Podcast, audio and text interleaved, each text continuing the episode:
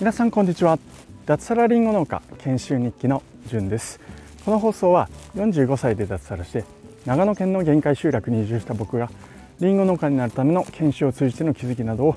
実際のエピソードを踏まえて話す番組です。この番組はウェブ上に農村を作るトマジョダオの提供でお送りいたします。はい皆さんおはようございます。2022年12月21日水曜日ですね、えー、今日も僕はですね、えー、ひたすらひたすらじゃないな。午前中はですね、えー、リンゴの木の剪定をやっていきたいと思います。で午後はですね、えー、上田市主催の、えー、農業簿記の講座ということで、えー、勉強をしていきたいなというふうに、えー、思っております。はい、えー、今車の近くにいるんですけども車の窓が凍っていてですね、えー、綺麗ですね、えー、なんだろう五角形というか六角形というかはい。あのなんか氷が張り付いて、えー、綺麗な形になってますね、えー、この放送の画像をそれにしようと思います、はい。えー、ということで、えー、今日の本題に入っていきたいと思います。今日はですねえりんごの木の剪定はわからないから面白いと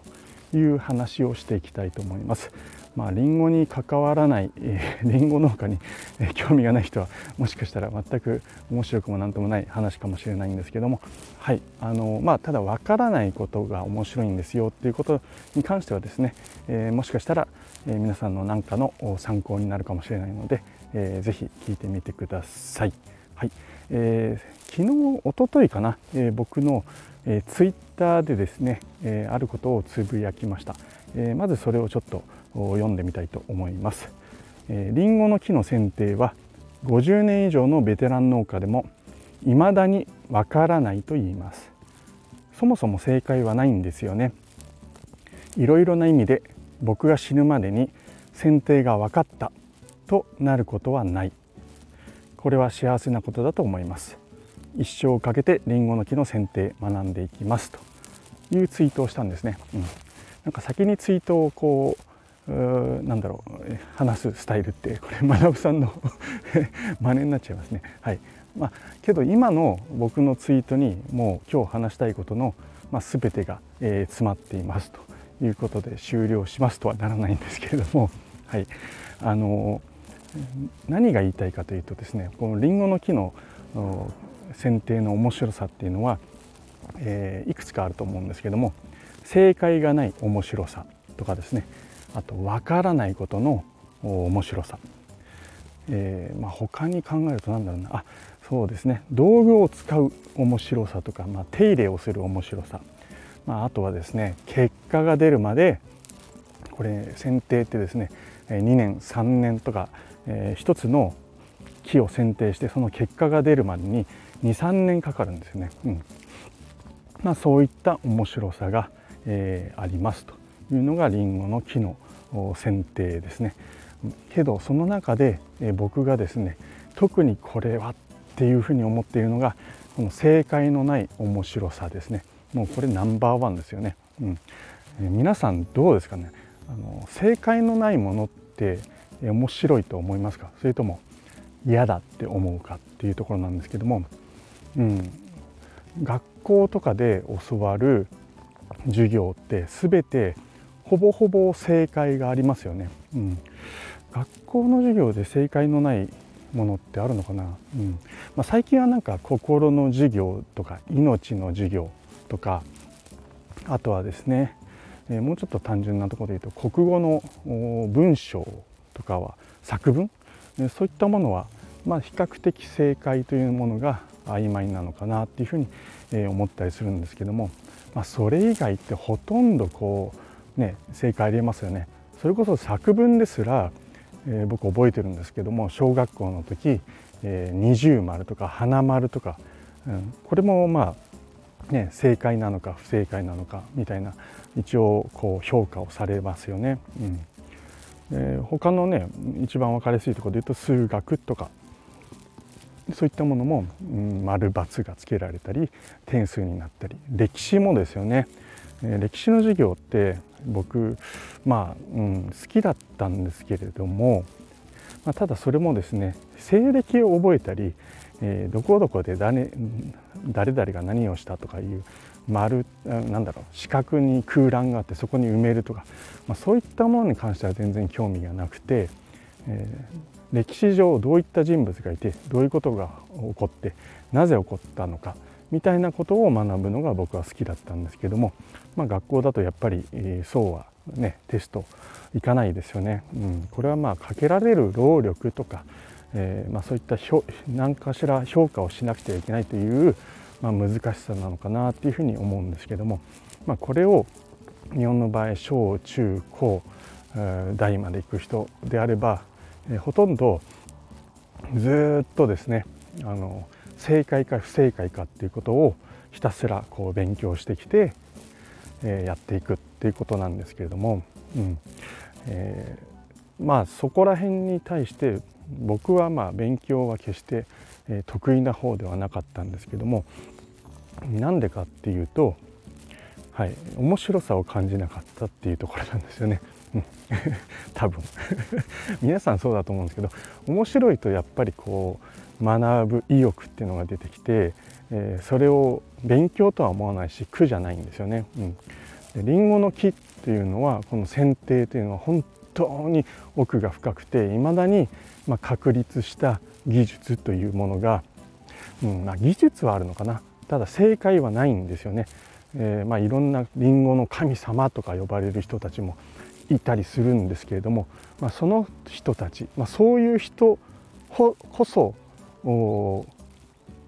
わからないって言いますよね、うん、深みにはまればはまるほどさらにわからなくなるっていうようなことで、えー、僕のですねあのこの間お知り合いになった方が確か80歳ぐらいの方でもうりんごに関しては50年どころか60年ですよね多分。20前からやってるってことなので60年やっていていまだにえー、リンゴの木の剪定はわからないって言ってますね、うん。えー、それをニコニコし楽しそうに話すんですよね、えー、多分彼も正解にたどり着かずに、うんえーまあ、一生を得られるんだろうなっていうふうに、えー、思います、まあ、僕なんかは今ね40あこの間6歳の時46歳、えー、これからどれだけやれたとしてもおそらく、うん、40年できればいい方なんですかね。はい。なんですけれども、まあ、最後まで正解にはたどり着かないんだろうなっていうふうに、え思います。え例えばこれが、まあ、正解があったとして、えまあ、それが例えば10年かかってもいいんですけれども、え最終的になんか正解が出るそういったものであったとしたら、え僕はここまで、えこうん、楽しさとか、興味を持っていなかったというふうに思います。うんもう正解が出せないっていうことが分かっている。だからこそ面白いんだなっていうふうに、え思います。そしてよくりんごの木の剪定を、まあ、いろんな人から今話を聞いたり実際に見せてもらったり、えして見ているんですけども、え皆さん決して素人の、まあ、僕の剪定に関してこれが正しいやり方だっていうことは絶対言わないですね。うん、で僕が切ったのを見たとしてもそれを否定するってことはないんですよね。なぜならそれは絶対間違っているかどうかはわからないというところなんですよね。うん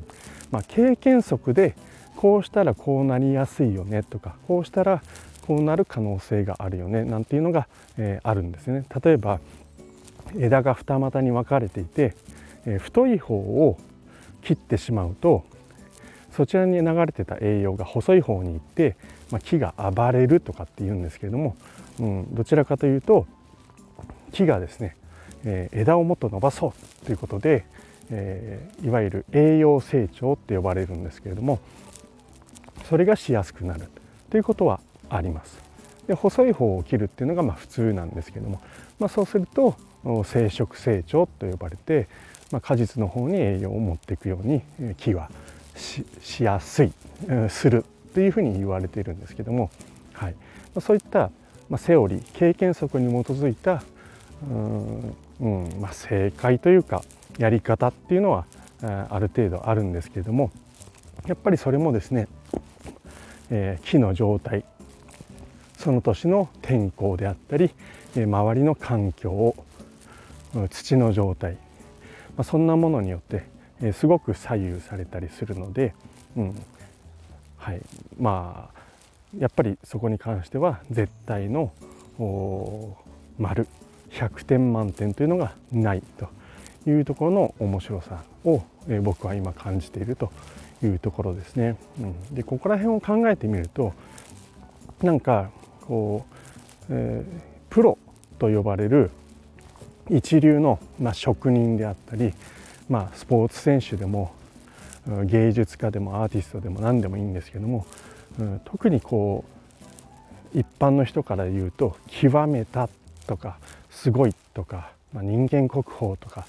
まあ、そういうふうに言われる人ほど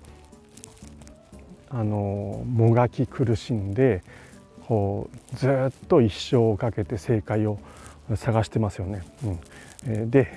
俺はもう完璧だ100点満点だとか言ってる人ほどやっぱりこう、うん、言葉悪いですけどちょっと浅はかな感じがしますよね。うん、なので、うん、何が言いたいかっていうとまああの物事にこう正解っていうのは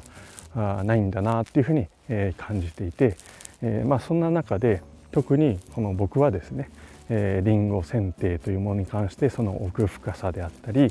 えー、全く正解がわからないところに、えー、面白さを 面白さを感じているんですよという、えー、お話です。今ちょっと笑っちゃったのはなんか同じことずっと繰り返してるなと思っちゃったんですね。すいません。はい、えーまあ、ということではい。えー、まあ世の中そう見渡見渡してみるとまあそうしたらりんごの木に限らず正解なんてないんだよなっていうのが今見えてきてじゃあ何だったんだ今日の話はっていうところでちょっと今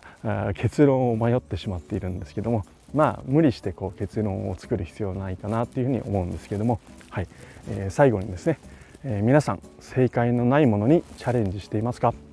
はい、という質問をして、えーはい、本日の放送を終わりたいと思います。最後まで聞いていただきましてありがとうございました。それでは今日も楽しくやっていきましょう。じゅんでした。